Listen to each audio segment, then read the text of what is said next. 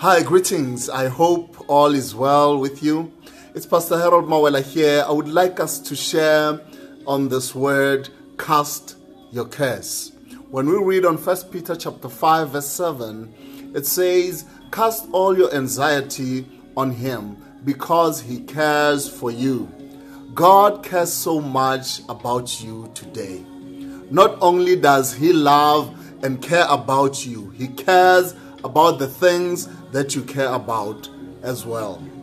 If you have concerns, worry, or anxiety about something in your life today, it might be finances, relationships, your job, or anything else, know that your Heavenly Father already has a plan to take care of those things for you.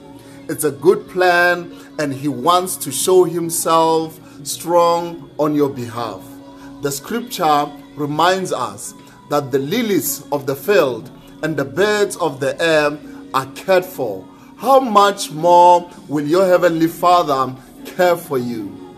Today, cast all of your anxiety on Him by choosing to trust that He is going to take care of you. Refuse to dwell on your problems and don't allow them to steal your peace and joy any longer.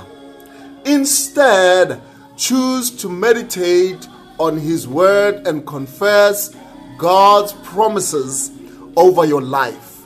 Cast your cares on Him and experience His peace, joy, and blessing all the days of your life. Let us declare, Father, thank you for caring for me.